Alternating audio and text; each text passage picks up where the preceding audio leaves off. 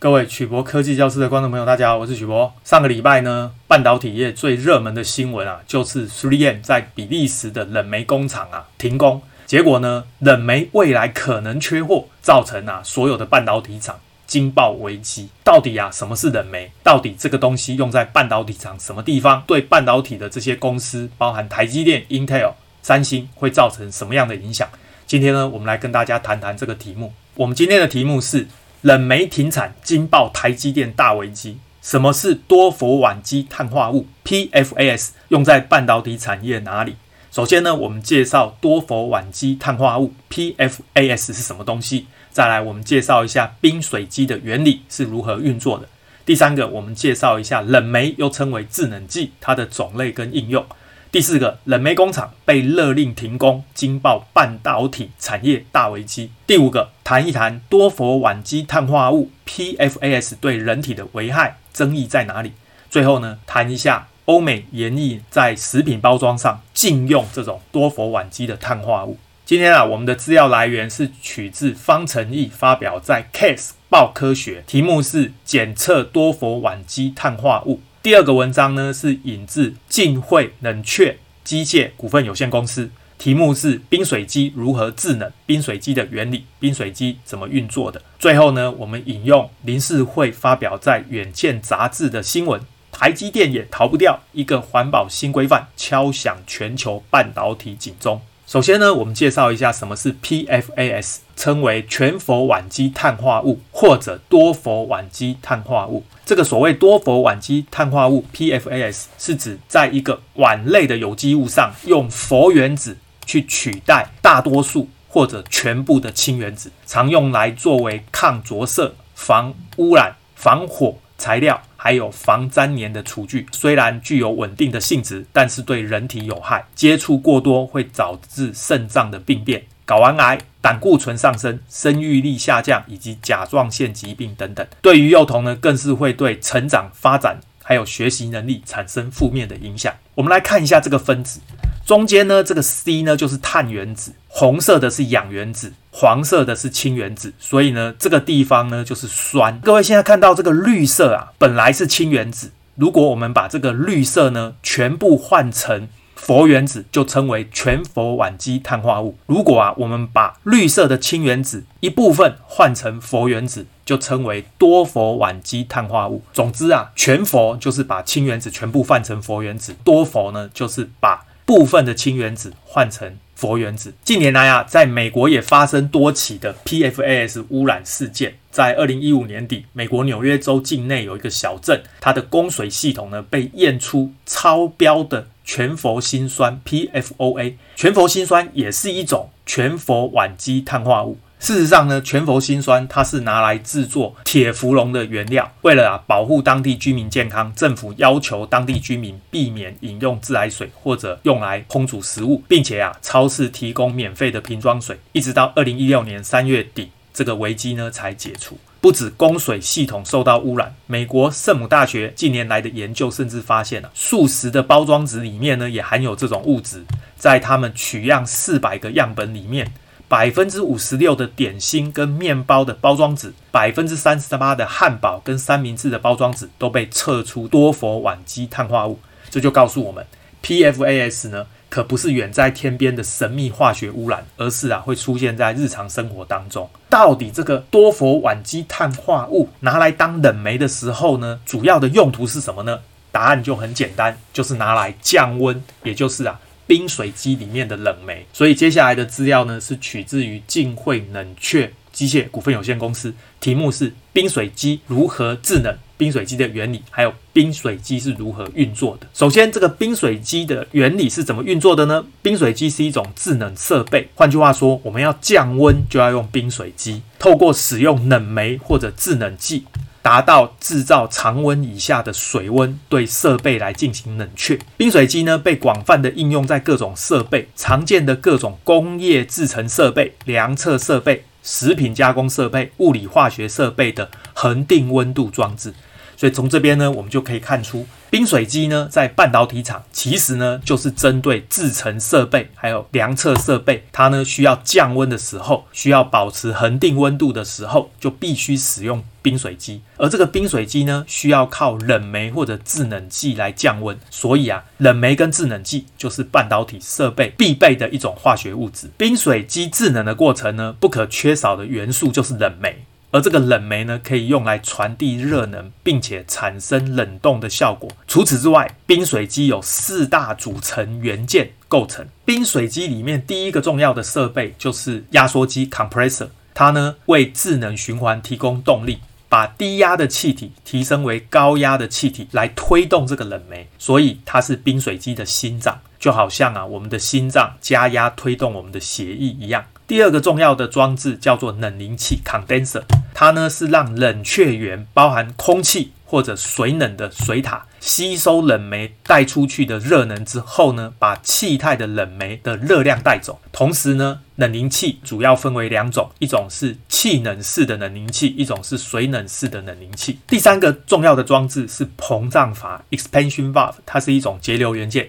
主要是用来降低冷媒的压力，调整冷媒的流量，一般是安装在冷凝器跟蒸发器之间，将高压常温的液态冷媒分流成低压低温的湿蒸气。那么第四个装置呢，就是蒸发器。Evaporator 呢，它是液态冷媒蒸发成气态冷媒，需要大量的热。这个时候啊，蒸发器就是利用这个原理，将膨胀阀送来低温液态的冷媒，在低压下呢，吸收周围的热量蒸发，来达到冷却的目的。接下来我们就来看刚刚介绍的四个装置，一个是压缩机，一个是冷凝器，一个是膨胀阀，一个是蒸发器。这个图呢是属于气能式的冷凝器，也就是呢，它利用风扇啊，空气把这个热量给带走。所以呢，首先这个压缩机呢会将气化的冷媒压缩，这个时候呢它是高温的冷媒，所以是七十度 C。进到这个冷凝器之后，因为它是气冷式的冷凝器，所以呢低温的空气三十二度流进来，就变成高温的空气四十二度。这个时候呢冷媒的温度就从七十度降到四十七度，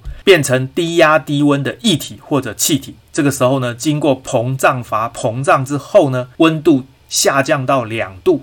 接下来啊，经过这个蒸发器提升这个冷媒的温度，同时呢，内部呢的热量呢就经由蒸发器降温，所以呢，本来十二度就降到六度，而这个八度的冷媒呢就流到这个压缩机再来进行压缩。这样呢，就会成为一个循环，而这个循环里面呢，使用的介质就是冷媒。这个图的原理跟刚刚完全一样，这个是压缩机，这个是冷凝器，这个是膨胀阀，这个是蒸发器。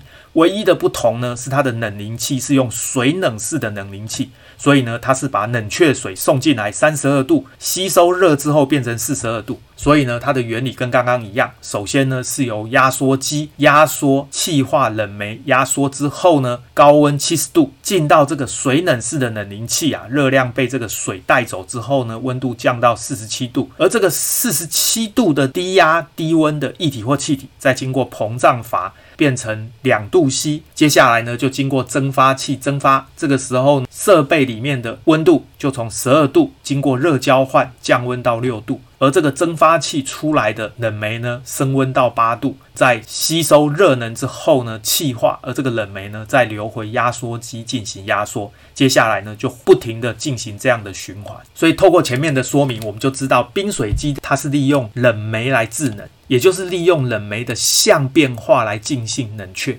什么叫相变化？相变化指的就是液态跟气态之间的转变，因为相的变化是受热量跟压力来影响。这个时候借由冷媒对热量的吸收释放，就可以拿到降温的目的。接下来呢，我们来谈谈这个冷媒，又称为制冷剂，它的种类跟应用。在一八三四年啊，所使用的冷媒是二乙醚。但是随着时代的进步啊，硫酸、酒精、粗汽油、二氧化碳、二氧化硫这些啊，都可以扮演制冷剂的角色。不过呢，这些化学物质大部分都具备可燃跟有毒的特性，甚至啊两个都有。所以啊，到了上世纪二零年代，氟氯碳化物因为化学性质稳定，也不具备可燃性跟毒性，开始啊在家电产品、日用品、泡沫、塑料这一些领域开始广泛的使用。这种氟氯碳化合物啊。Freon 这个名字呢，事实上是杜邦公司取的，是一个统称，不是一种物质，它是好几种物质，统称叫 Freon。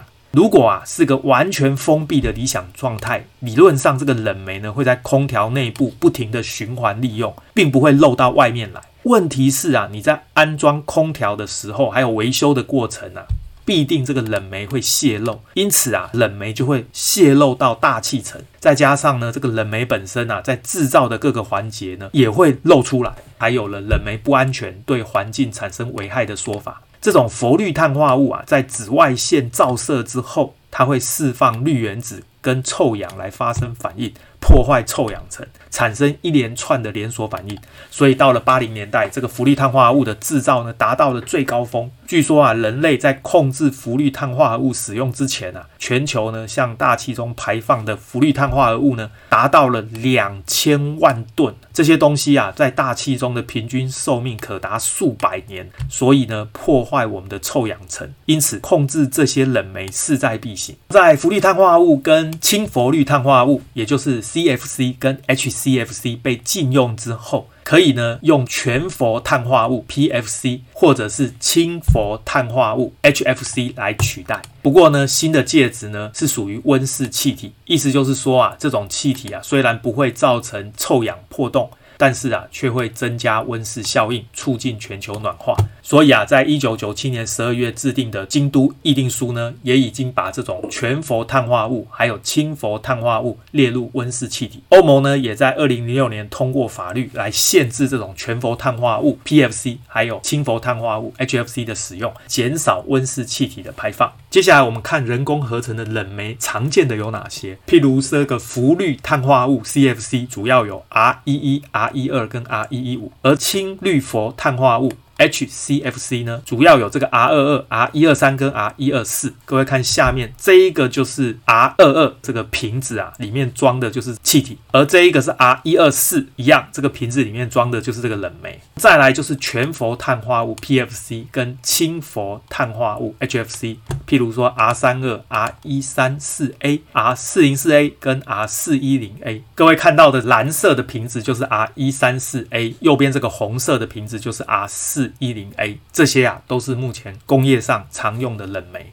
最后啊，我们就来看一下林世会发表在《远见》杂志的文章，台积电也逃不掉一个环保新规范。敲响全球半导体警钟，3M 的冷媒工厂被勒令停工啊！三星、台积电、英特尔跟海力士都是他的客户。新闻里就谈到啊，3M 在比利时的半导体冷却厂产线啊，其实应该是冷媒的产线，被外媒惊爆无限期停工。原来啊，这个工厂呢，占有全球高达八成的半导体冷却剂产量。台积电跟三星都是客户，结果呢，却酿出污染的丑闻啊！在八百位周遭居民的体内，竟然测出多氟烷基碳化物，它的化学物质残留过高，迫使当地政府啊，祭出最严格的监管。到底多氟烷基碳化物对人体的危害争议在哪里？被禁用在不粘锅的全氟辛酸关系又是如何？这个是否会对半导体产业带来冲击呢？在四月一号，韩国媒体都爆料啊，3M 在比利时的一个半导体冷却厂使用了 PFAS 的产线，因为长期没有办法通过当地的环保法规，正处在无限期停工。而且啊，3M 官方呢也已经在三月中私下通知三星、台积电、英特尔跟海力士这些客户，并且悲观的表示，目前库存只能再撑三个月。如果啊到时候没办法复工，有可能对半导体产业带来重大的冲击。为什么？一个远在比利时的工厂会带来这么大的影响呢？原来啊，这个工厂提供了全球高达八成的半导体冷却剂产量。半导体呢，在制造过程中啊，为了降温，所以呢需要冷却，会使用到 PFAS 这个化学品。到底这个多氟烷基碳化物对人体的危害在哪里呢？这种东西呀，可以说是一种含氟的表面活性剂，它里面呢包含了全氟跟多氟的烷基物质，这是一个统称啊，在生活中呢是一种常见的化学物质。具备防水又防油的优点，所以用途广泛，从牙线、食品包装、化妆品、锅具，一直到家具都可以看到它。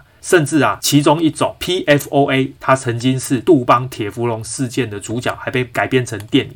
全氟烷基碳化物跟多氟烷基碳化物家族里面呢，最有名的就是恶名昭彰的这个全氟辛酸 PFOA 跟全氟辛烷环酸 PFOS。像是 PFOA 啊，它是美国化工大厂杜邦长达数十年公害事件的主角。曾经啊，就有这样的纪录片以及电影《黑水风暴》，片中就控诉啊，杜邦内部在一九八零年代就知道这个全氟辛酸对人体有影响，却刻意隐瞒。工厂里面第一线的工人啊，甚至还因此出生过畸形儿。这个全氟辛酸用在哪里呢？实质上呢，全氟辛酸就是铁氟龙不粘锅的涂料。结果啊，这种化工污染长期污染当地的土壤跟饮用水。经过医学研究证实，全氟辛酸不但存在居民体内，还引发多种癌症，还有相关疾病。最后啊，杜邦在二零一七年赔偿六点七亿美元，跟数千名居民和解。而全氟辛酸呢，好早就被国际癌症研究中心归类为人类的可致癌物质。很多铁氟龙跟不粘锅业者一度研发改用另外一种物质 PFOS。但是后来啊，研究证实一样会对人体有健康的疑虑，所以呢，这两种化合物在二零二零年都被欧盟列入需要监管的污染物，要求企业减少生产。不粘锅的业者呢，也后来改用其他的物质来取代。而这一次啊，发生在比利时的 3M 污染事件，最初呢，就是用上一代的多氟烷基碳化物所引爆的。在二零一八年呢，3M 为在比利时的厂房周遭在进行市区重整施工，被发现啊，土壤里面呢残留十多年前 3M 就已经停产的 PFOS 化学物质。其实啊，这个 3M 的半导体冷却剂的工厂在全球有五座啦，除了比利时之外呢，在美国跟德国也有四座。所以啊，短期内啊，他们应该是打算把产能转移到这些其他的厂房来应急。这些冷却剂主要是设备维修或修理，日常生活不需要更换。各位从刚刚的原理就会发现呢，冷媒实际上是一直在管子里面循环的东西，它呢并不是消耗品，所以理论上呢，只有在维修的时候可能会漏到大气里面，这个时候才需要补充。所以呢，它对于半导体厂的影响呢，不至于这么严重。此外啊，欧美研议啊，在食品包装上禁用多氟烷基的碳化物，主要就是今年美国、欧盟也在研议禁用这个东西。丹麦已经成为全球第一个禁用 PFAS 国家。经过多年的显示，发现啊，这个东西难以被人体代谢，被称为永久的化学品。但是目前只针对食品包装下手，因为这些化学物质如果不小心吃进去，会对人们带来健康冲击是最大。但是工厂制造相关的污染跟一律规范还没有纳入。不过呢，因为比利时 Srien 厂这一次事件啊，导致欧美各国政府改变禁用 PFAS 的态度。就可能对半导体产业产生影响。当污染发生在别人家，半导体业者还能置身事外吗？在全球近年来闹晶片荒，让半导体供应链每个环节都很重要，这个议题呢就没有办法回避。该怎么解？各位知道，欧美把半导体当作战略物资啊，还吃了不少政策红利，所以呢，要怎么协助它变得更环保？这个就是一个很大的问题。根据刚刚的介绍，各位知道冷媒啊，主要就是用在降温。冷却系统里面基本上是一个循环，所以呢，理论上啊，它不是消耗品，所以呢，用量不会很大。但是呢，在维修的时候啊，冷媒呢难免啊，管子打开就漏到空气中，这个时候就需要补充。所以啊，这一次 three 冷媒工厂被关闭的事件呢，对全球的半导体产业啊，会产生的冲击呢，应该不会很严重。更何况啊，3M 除了比利时之外呢，还有其他的工厂可以应急。不过总而言之啊，这件事情让大家对于多氟烷基碳化物又有了有了新的认识，同时呢，也了解到啊，我们日常生活呢，其实啊，用了很多化学物质，对环境真的会造成污染。大家呢，还是要非常的小心。我们今天的节目到这边，各位啊，对于冷媒还有制冷剂或者是冷却系统有任何问题，欢迎大家发表在影片的下方，我们再来讨论。谢谢大家，晚安，拜拜。